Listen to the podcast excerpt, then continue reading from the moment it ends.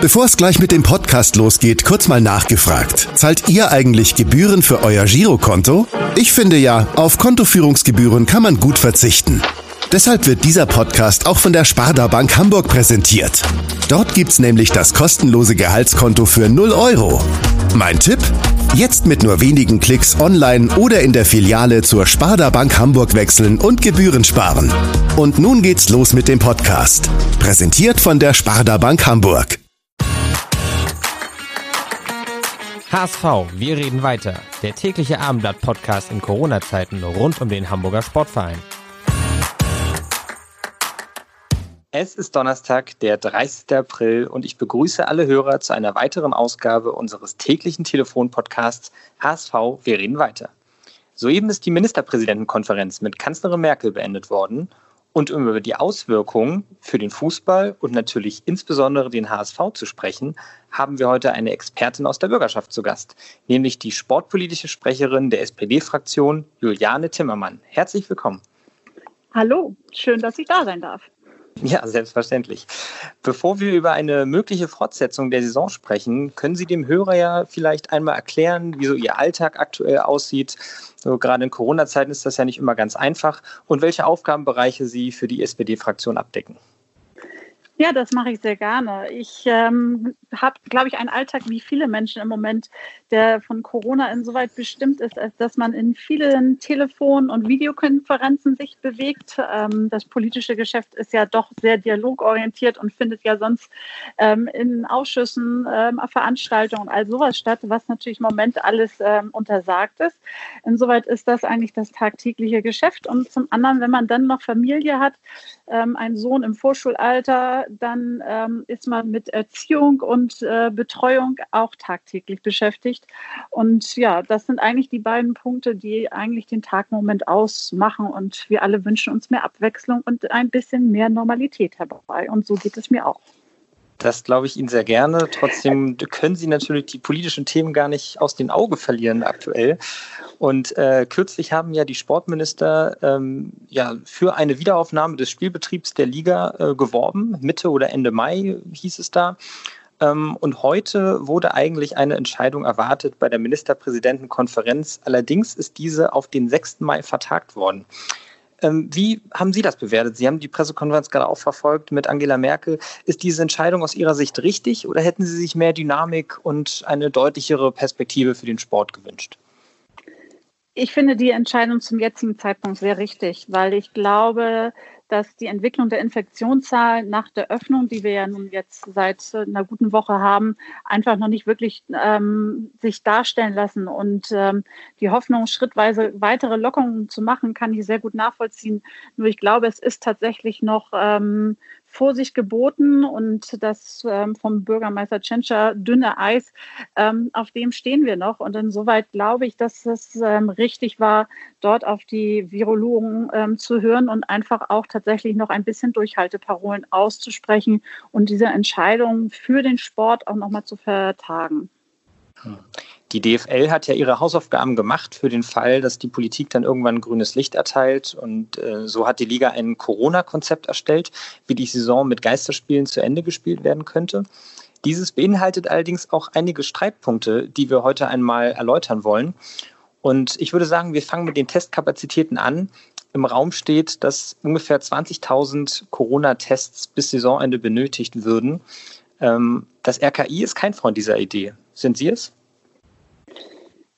Wenn es darauf so eine einfache Antwort geben würde. Ich glaube, da geht es mir genauso wie vielen und auch den Sportministern. Das ist etwas, was sehr kontrovers diskutiert wird. Und ähm, wir stehen, glaube ich, wie bei ganz vielen Fragen da vor einem großen Dilemma, dass wir natürlich im Moment sehen, dass es ähm, die Menschen, die sozusagen als systemrelevant und da an vorderster Front sozusagen tagtäglich mit dieser ähm, Pandemie umgehen, ähm, natürlich sagen, was ähm, soll sozusagen die Profi, die Branche Fußball sozusagen jetzt eine solche hohe Anzahl an Testkapazitäten verwenden, wenn sie an anderen Stelle benötigt ist. Wahrheit ist aber auch, und das kann ich jedenfalls von Hamburg sagen, ich habe nicht den Überblick, wie es in ähm, all den anderen Bundesländern aussieht, dass von den ähm, etwas über so an die 7000 Testkapazitäten, die wir in Hamburg haben, wir im Moment etwas mehr als die Hälfte sozusagen tagtäglich verwenden. Ähm, und insoweit ist man da tatsächlich in einem Abwägungsprozess, dass man eben gucken muss, wie man damit umgeht. Das ist eine sehr schwierige Frage. Und ähm, die Frage geht ja auch dann noch damit einher, wenn dann sozusagen weitere Lockerungen ähm, beim nächsten Schritt, also sprich am 6. Mai, sich auftun, sprich man die Schulen weiter öffnet, ähm, vielleicht auch die Kitas, werden weitere Testkapazitäten ähm, dort auch gefordert. Und ähm, eins, was Sie ja auch gesagt haben, was ja der DFL tatsächlich in seinem Konzept ja auch beschreibt und auch die Sportminister ja ähm, gesagt haben, ist, dass diese Testungen nicht zulasten der Allgemeinheit gehen können. Und das ist, glaube ich, eines der wichtigsten Aussagen ähm, bei all dem, dass Fußball ist eine Herzen- und Leidenschaft. Und ähm, ich muss auch sagen, bei dieser ganzen Thematik schlagen da bei mir auch zwei Herzen in meiner Brust. Ähm, aber es gibt tatsächlich im Moment auch Themen, die noch wichtiger sind. Hm, Sie haben es gerade ja angedeutet, also die DFL verspricht in dem Konzept, sich zurückzunehmen, sobald keine Testkapazitäten mehr für den Fußball zur Verfügung stünden. Sie sagen aber auch, aktuell gibt es eigentlich genug Kapazitäten und die ersten Corona-Tests an den Spielern haben auch heute schon begonnen. Das hat die DFL bestätigt, so als Vorbereitung für ein Mannschaftstraining, das ja dann auch in den kommenden Wochen wieder stattfinden soll. Ähm, Jetzt sagten Sie aber, dass die Tests doch auch an anderer Stelle benötigt werden können. Es wird ja auch viel diskutiert darüber, sollen die Schulen, sollen die Kitas wieder öffnen. Halten Sie es moralisch für vertretbar, Fußballer zu testen, während man Kitas geschlossen lässt? Das, das ist die Frage tatsächlich. Und das ist eben, also wen man ja auch fragt. Also ob es nun die politische Prominenz im Bund ist, ähm, ob man die Sportminister, ähm, den Bundesarbeits- und Sozialminister, alle sprechen da ja von dem Dilemma. Und ähm, das ist sicherlich gerade, sag ich mal, die Herzensangelegenheit Fußball mit der Symbolkraft und mit der besonderen Stellenwert, den der Fußball ja hier auch in Deutschland genießt, ähm, eine ganz schwierige Frage. Und wenn Sie Fußballfans fragen, werden die, geben die mit Sicherheit eine andere Antwort als diejenigen, die sagen, dass, also ich habe mit Sport vielleicht grundsätzlich nicht so viel am Hut und Fußball ist auch nicht mein Sport. Ähm, wie eben auch gesagt, ich äh, tue mich da wirklich schwer und muss da auch sagen, für mich gibt es im Moment eigentlich auch erstmal noch Themen, die davor sind. Und da muss sich, glaube ich, auch die DFL und der Fußball auch noch ein bisschen in dieser zeitlichen Perspektive, in der wir uns bewegen, ähm, tatsächlich auch noch gucken, wo dann tatsächlich der richtige Zeitpunkt ist. Denn solange Spielplätze geschlossen sind ähm, und ich glaube, Eltern wirklich vor riesigen Herausforderungen stellen, ist es schon schwierig, die Mannschaften auf dem Platz zu sehen, auch bei all dem, was es vielleicht an, an Besonderheiten sozusagen der Fußball mit sich bringt. Hm. Es gibt ja noch weitere Streitthemen dieses DFL-Konzepts, ja. zum Beispiel auch das Thema Sicherheit. Ähm, Fanansammlungen sollen natürlich mit aller Macht vermieden werden, weil dann weitere Corona-Infektionen befürchtet würden.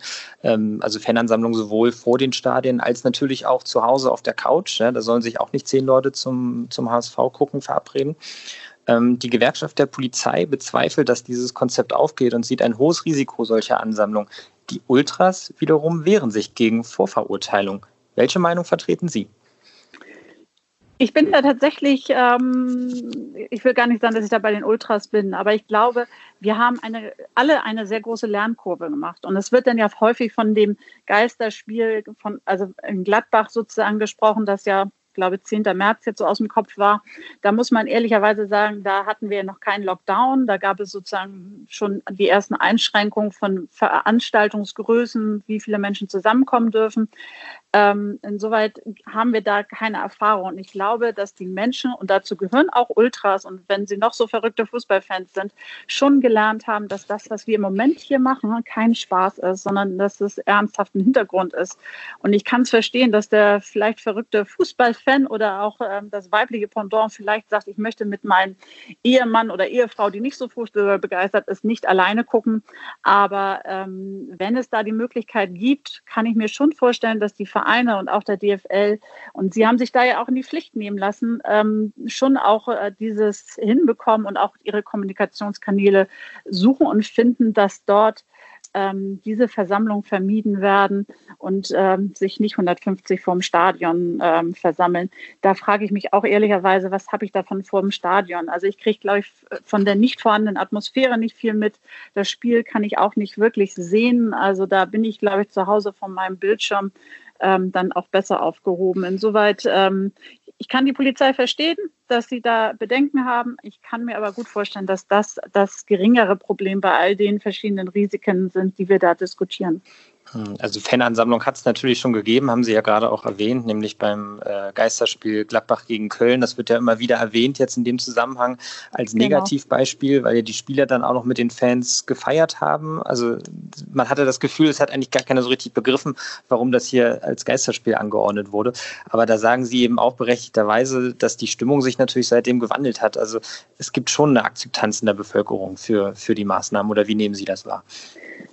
Ich glaube, dass das sehr wohl bei vielen mittlerweile angekommen ist und es eben ja auch mittlerweile, glaube ich, kaum jemanden gibt, der nicht im erweiterten bekannten Freundeskreis auch eben diese Fälle kennt, wo ähm, es mir gar nicht um Schwersterkranke geht, aber wo sozusagen so Infektionsketten stattgefunden haben. Und insoweit glaube ich, dass ähm, die Akzeptanz jetzt äh, immer noch eine sehr hohe ist, auch wenn man natürlich feststellt, das Wetter ist schön und man sieht die Erfolge, die sie haben. Aber das ist, glaube ich, auch das, was man einfach immer wieder nach vorne äh, stellen muss. Das, was wir gemacht haben, und das war ja politisch auch keine einfache Entscheidung, dass man gesagt hat, oh, das probieren wir mal aus, sondern das sind ja Entscheidungen in Grundrechte, die ähm, politisch von einer äh, Tragweite sind. Das hat sich, glaube ich, niemand vor zehn Wochen ausmalen könnt, dass sowas überhaupt möglich ist, dass das ähm, der einzige Weg war, der uns aber ja auch so erfolgreich durch diese Krise gebracht hat. Also wenn man sich umguckt in Europa, in Nordamerika, muss man ja sagen, wir ähm, haben da, glaube ich, auch vieles richtig gemacht. Und insoweit, glaube ich, ist die Akzeptanz in der Bevölkerung dafür da. Hm, selbst wenn die Akzeptanz hoch ist und wir jetzt mal davon ausgehen, dass es nicht zu Fanansammlungen käme, ist das größte Fragezeichen des DFL-Konzepts eigentlich, was passiert, wenn ein Spieler positiv mit Covid-19 getestet wird. Ähm, was passiert zum Beispiel auch mit der eigenen Mannschaft? Was passiert mit dem gegnerischen Team? Mit im Prinzip mit allen Spielern, die mit dem positiv getesteten Kontakt hatten?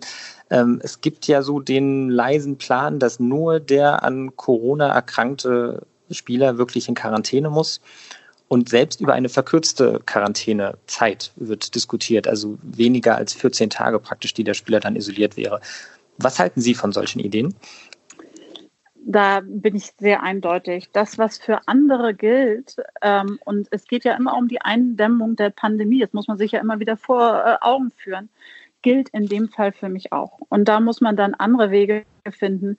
Das ist schmerzhaft, dass dann eine Mannschaft eben für 14 Tage dann eventuell in Quarantäne gehen muss, weil oder alle Kontaktpersonen, das ist ja das, was wir im Moment für jeden andere ähm, auch haben ähm, dann muss man eben weitere Spiele nach hinten verschieben. Und Nachholspiele haben wir jetzt aus verschiedensten Gründen ja auch. Dann müssen da andere Wege gefunden werden. Dass man da eine Ausnahme machen kann, und ich habe das so verstanden, dass dort ja auch schon nachgeschärft worden ist von der DFL, ähm, dass man ja überlegt hat, ja zum einen die Spieler in eine Art Quarantäne jetzt schon aufzuführen, dass sie in Hotels untergebracht werden und weniger Kontakte haben, ähm, als aber auch, dass sozusagen nicht nur der einzelne Spieler ich glaube, darum wird es nicht äh, vorbeigehen an dieser Regelung, dass dort ähm, dann es eventuell auch heißt, wenn das dann am 15. Juni oder wann auch immer es stattfinden sollte, so ein Spiel, eventuell auch dann zu ähm, Verzögerungen kommt. Da ah. muss sich die DFL auch was überlegen, wie sie damit umgeht. Ich kann mir nicht vorstellen, ähm, dass man da ähm, andere Wege geht. Jetzt wird natürlich gerade im Fußball viel über die Spieler gesprochen, die nun in erster Linie dazu da sind, um ja die möglichen Insolvenzen ihrer Vereine abzuwenden, indem die Saison eben irgendwie noch beendet werden kann. Man muss aber auch äh, über das Risiko der Spieler sprechen. Ähm, eine Infektion kann teilweise erst 14 Tage später nachgewiesen werden. Keiner weiß so richtig, was einem Spieler eigentlich droht, der mit einer übersehenen Infektion Leistungssport ausübt. Ähm, deshalb die Frage an Sie, halten Sie das Infektionsrisiko für die Spieler und natürlich auch deren Familie, die Sie dann abends nach dem Spiel sehen, für zu groß? Also ein Restrisiko gibt es immer. Das haben wir auch, wenn wir einkaufen gehen. Das haben auch all die Leistungssportler. Und wir sind hier ja bei Sportler, die sozusagen ähm, Berufssportler sind. Und ähm, es geht ja nicht um irgendwie die breiten Kinder- und Jugendsport, sondern ähm, die dort sozusagen tatsächlich ähm, als Beruf für ihren Sport nachgehen. Und ob es unsere Olympioniken noch waren, bevor Olympia abgesagt worden sind, die sich ja auch dort fit gemacht haben, die ja alle, glaube ich, mit diesem Risiko sehr bewusst auch umgehen. Das, glaube ich, kann man von ihr, von den Spielern auch ähm, erwarten, dass sie dort einen sehr vernünftigen ähm, und auch risikobewussten Umgang haben. Und ich glaube auch, und ähm, da kommen wir vielleicht ja auch noch zu, dass wenn es Spieler gibt, die im engsten Familienkreis oder eben auch selber durch ähm, einer Risikogruppe angehören, muss eigentlich sowohl Spieler als auch Verein Interesse haben, diese Menschen zu schützen. Denn darum geht es ja bei all dem, was wir im Moment machen. Wir wollen ja das Leben und die Menschen schützen vor dem, was uns ähm, ja mit Corona sozusagen tagtäglich im Moment herausfordert. Hm, daran würde ich gerne anknüpfen. Ähm, wir können sehr gerne darüber reden, was eigentlich mit Spielern ist, die zu einer Risikogruppe zählen. Es gibt ja durchaus Bundesligaspieler auch, die Asthma haben, Immundefekte, äh, ganz zu schweigen von deren Freundinnen oder Eltern oder Kindern. Ähm, Sie sagen gerade, natürlich müssen diese Spieler genauso geschützt werden, wie man das draußen eben auch versucht mit der Risikogruppe. Nur wie lässt sich das tun, wenn, wenn der Spieler gleichzeitig in Zweikämpfe auf den Platz gehen soll? Also wie lässt sich der Spieler in eine Art Blase verpacken, um, um auch das Risiko so gering wie möglich zu halten? Also das ist ja das, was ich eben sagte. Ich glaube, da ist und das wird auch aus arbeitsschutzrechtlichen Gründen sicherlich auch so sein, dass wenn ein Spieler für seine eigene Gesundheit oder die keine Ahnung, da ist vielleicht ein schwerkrankes Kind zu Hause oder was auch immer, sagt, er kann es nicht. Das haben wir ja auch an ganz vielen Stellen. Also ich bin ja in meinem ähm, eigentlichen Dasein auch noch Lehrerin. Ähm, wir fahren jetzt Schule wieder hoch und wir haben dort eine Vielzahl auch an Lehrer, die entweder zu einer Risikogruppe selber gehören oder auch Familien, die einfach sagen, ich kann sozusagen mich dem nicht aussetzen. Und ähm, dieses äh, wird man sicherlich gucken müssen. Welches Schutzkonzept kann der Verein, die DFL leisten. Und dann, glaube ich, ist das schon auch eine Entscheidung der Spieler und ihren besonderen individuellen Lage zu gucken, ob sie dann damit umgehen können. Die hundertprozentige Sicherheit, die haben wir ja alle nicht, sondern das mit dem, was wir machen, dass wir Masken tragen, dass wir Abstand halten. Damit versuchen wir das so klein und gering wie möglich zu halten. Und ähm, das ähm, erwarte ich eben genauso von Berufssportlern, die ähm, da auf dem Platz stehen und äh, Fußball spielen. Ihr Parteikollege, der Epidemiologe Karl Lauterbach, äh, hat sich ja in der Fußballfanszene bekannt gemacht in den letzten Wochen. Gemacht. Sehr, sehr beliebt gemacht. So kann man es natürlich auch verpacken. Äh, durch ja, ich sag mal, sehr, sehr harte ähm, Worte.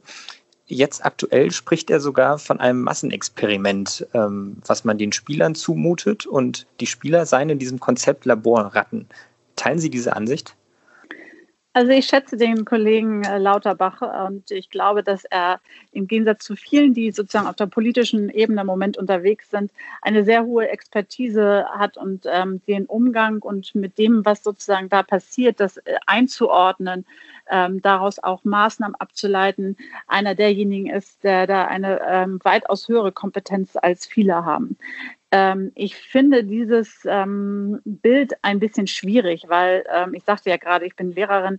Ähm, gilt denn das auch für die Kinder, die wir jetzt in die Schule lassen? Also da, äh, es ist ja auch dann im Endeffekt ein Experiment, wo man sagt, ähm, äh, man weiß, wie Schule und Kita funktioniert und wir sind da reglich bemüht, die Abstände einzuhalten und ich bin auch erstaunt, wie viel Disziplin da aufgebracht wird. Ähm, insoweit finde ich diese Formulierung schon äh, schwierig, um das mal so neutral zu sagen, bei all der Wertschätzung gegenüber dem Kollegen, der, glaube ich, sehr viel Richtiges auch im Moment sagt. Ja, es gibt natürlich auch die positive Komponente, zumindest des DFL-Konzepts. Ähm, immer wieder wird ja auch erwähnt, warum schaffen andere Branchen nicht genau das, was die DFL jetzt geschafft hat, nämlich ein Konzept vorzulegen, wie kann man auch mit Corona weiterhin ähm, den Sport in dem Fall ausüben. Äh, können Sie sich vorstellen, dass die DFL mit, mit diesen Ideen auch ein Vorreiter für andere Branchen sein könnte?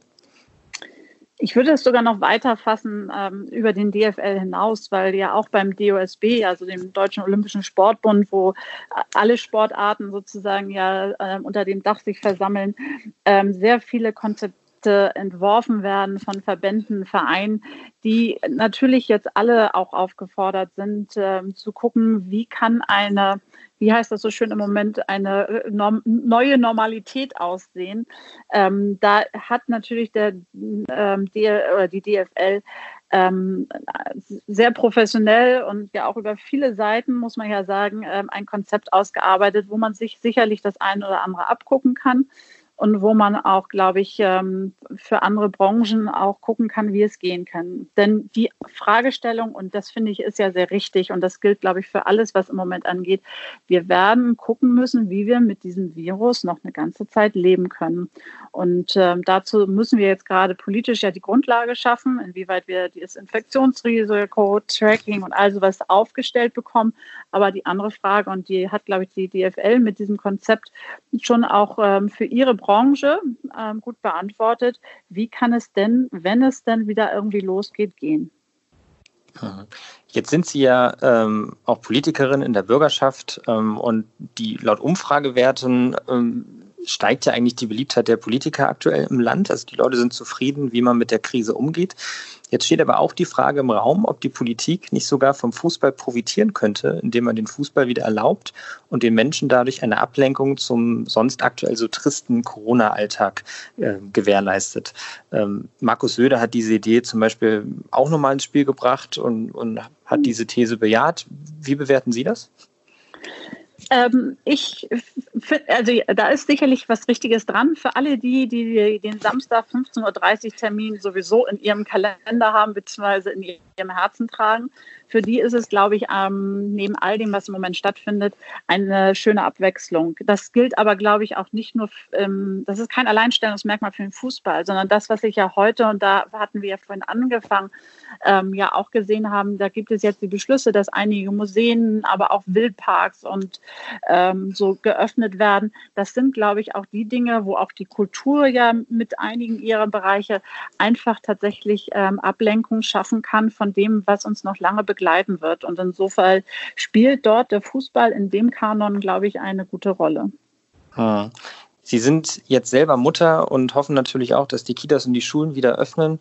Ähm, wie erklärt man eigentlich einem Kind, das selber nicht Fußball spielen darf, ähm, warum es nicht Fußball spielen darf, wenn gleichzeitig die Bundesliga am TV läuft? Das ist ja auch eine Frage, mit, dem, mit der man sich aktuell beschäftigen muss, weil es genau zu so einer Situation kommen kann. Müssten, um diesen, diese Frage zu umgehen, müssten dann nicht gleich alle Sportmöglichkeiten gelockert werden, also auch für Privatpersonen parallel mit dem Profifußball?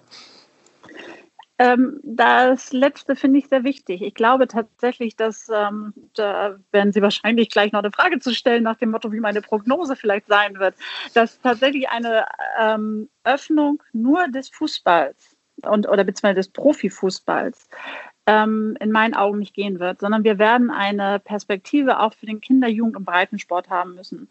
Das wird nicht für alle Sportarten gehen. Das weiß auch sozusagen der organisierte Sport, dass da ähm, sehr unterschiedlich drauf geguckt werden muss, weil einfach die, also ich stelle mir Judo vor oder so, also diese Kontaktsportarten. Da werden wir sicherlich ähm, sehr genau und länger noch überlegen müssen, wie das dann irgendwann gehen wird. Aber es gibt, glaube ich, ähm, eine Vielzahl auch von Sportarten, wenn ich an Leichtathleten oder so denke, wo man einfach ähm, auch in dem Zuge was machen muss. Und insoweit glaube ich, wenn es darum geht, dass die Bundesliga und der Ball wieder rollen soll, kann das nur in einem Zuge gehen, dass auch für den Kinder-, Jugend- und Breitensport etwas aufgezeigt wird. Und das tägliche Brot mit dem Kind, das gerne Fußball spielen darf, das habe ich mit meinem Sechsjährigen hier. Äh, mittlerweile werde ich selber zum Fußballspielerin, weil wirklich das tagtäglich ein Dilemma ist. ähm, aber ich glaube tatsächlich, um das einem Kind zu erklären, ähm, und da finde ich, hat sich ja auch ganz viel geändert, ist mittlerweile ähm, es geht um einen Beruf. Es geht um die Berufspolitiker, äh, nicht Berufspolitiker, Sportler, Entschuldigung, die sozusagen den Fußball ähm, ausüben. Und da, glaube ich, kann man schon nochmal eine andere Bewertung machen als sozusagen die Kinder, die auf dem Platz ähm, jeden Montagabend oder Dienstagnachmittag stehen. Und ähm, ich glaube, das ist die einzige Erklärung, die tatsächlich bei vielleicht den kleinen Kindern ein bisschen trägt, bei all dem Bewegungsdrang, die sie haben. Hm, wir reden jetzt natürlich in erster Linie über die Geisterspiele im Fußball, weil die Lage für einige Vereine ohne solche Geisterspiele existenzbedrohend wären. Ich kann mich noch erinnern, ähm, wir hatten vor anderthalb Jahren äh, mal Kontakt nach der veröffentlichten HSV-Bilanz und Sie hatten sich mhm. damals schon geäußert, dass Sie so die Entwicklung mit Sorge beobachten. Aktuell müssten die Sorgen ja ungleich größer sein. Ähm, es geht ja auch für den HSV zum Beispiel um 20 Millionen, ähm, die man dringend noch braucht für die Liquidität. Äh, und aktuell wird ja auch immer wieder diskutiert, ob der Fußball sich nicht nach Corona auch verändern muss. Wie ist denn Ihre Meinung dazu? Müssen die Vereine Rücklagen bilden? Ein Thema, was aktuell oder in den letzten Jahren sehr vernachlässigt wurde ich weiß jetzt gar nicht, ob sozusagen die Maßnahme Rücklagen das Einzige ist und das Wichtigste ist. Da muss ich ehrlicherweise sagen, kann ich diesen Wirtschaftsbetrieb Fußball auch zu wenig bewerten und da, äh, muss da einfach auch eingestehen, dass da meine Expertise nicht aus, also die größte ist. Ich glaube aber, was sich zeigt, ist, dass die ähm, der Dem, die Demut, die von den Akteuren im Fußball im Moment zum Teil ausgeht, dass ähm, das, was ja von einigen Vereinen auch schon länger eingefordert wird und ja auch von der Politik, dass sich im Profifußball was ändern muss, das, glaube ich, wird ähm, immer deutlicher, auch gerade jetzt in dieser Krisensituation.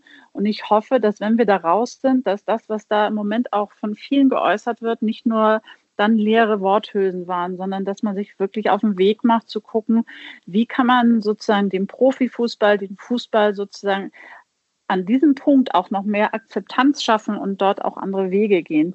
Ähm, das Erfolgsmodell, wie das gehen kann, muss ich, kann ich Ihnen die Lösung auch nicht bieten. Nur ich glaube, dass da tatsächlich einige Schieflagen sind, die man sich sehr genau angucken muss, und äh, vielleicht bietet diese Krise da auch die Chance zu, tatsächlich ähm, da Veränderungen vorzunehmen. Ja, bevor es zu diesen möglicherweise weitreichenden Veränderungen kommen könnte, müsste allerdings erstmal ähm, der HSV zum Beispiel durch die aktuelle Krise geführt werden, nämlich in Form von Geisterspielen. Und deswegen meine Abschlussfrage, wie lautet Ihre Prognose, wann wird der Ball wieder im Volksparkstadion rollen? Wenn die Infektionszahlen es loslass, äh, zulassen, die Testkapazitäten da sind und es zulassen und wenn auf der einen Seite Spielplätze, Kinder-, Jugend-, Breitensport ebenfalls eine Perspektive haben. Ich glaube, ähm, es ist ein Dilemma und es sind, wie gesagt, zwei Herzen in meiner Brust auch. Nun ist der HSV zwar der Verein in unserer Stadt, den ich ähm, am zweitliebsten mag, aber auch sehr gerne mag. äh, und das aber, in einem HSV-Podcast. Ich bin aber so ehrlich, ich äh, drücke denen auch die Daumen. Äh, mein Herz schlägt an einer anderen Stelle ein bisschen mehr. Aber das ist sozusagen das, was ich mir natürlich auch wünschen, äh, dass natürlich der Fußball sozusagen überlebt, dass der Fußball wieder rollt. Ähm, aber ich glaube, es geht bei all dem Dilemma, das wir im Moment an ganz vielen Stellen ja haben werden. Das ist ja nicht nur hier. Wir werden immer wieder ähm, auf eine gewisse Heterogenität ähm, und auf ähm, Fragestellungen ähm, kommen, wenn man sich das anguckt in den Pflegeeinrichtungen, wo Alte sitzen, die ähm, gerne ihre Familie, ihre Kinder, Enkelkinder sehen wollen. Also wir haben ganz viele Fragestellungen an der ähm, Stelle. Und insoweit wünsche ich mir, dass es natürlich irgendwann auch ein Stück Normalität an der Stelle gibt. Ich glaube aber, da müssen wir sehr wohl die zeitlichen Schritte einfolgen. Und ähm, das Datum Mitte Mai sehe ich nicht. Okay, das ist zumindest eine klare Ansage und das ist dann auch ein schönes Schlusswort. In, in dem Sinne möchte ich mich ganz herzlich bedanken bei Ihnen, Frau Timmermann, für das Gespräch. Vielen Dank. Sehr gerne. Und wie Sie ja wissen, in Hamburg sagt man Tschüss und bei uns heißt das auf Wiederhören. Allerdings wegen des anstehenden Feiertags erst nächste Woche mit einer weiteren Ausgabe von HSV. Wir reden weiter. Weitere Podcasts vom Hamburger Abendblatt finden Sie auf abendblatt.de slash podcast.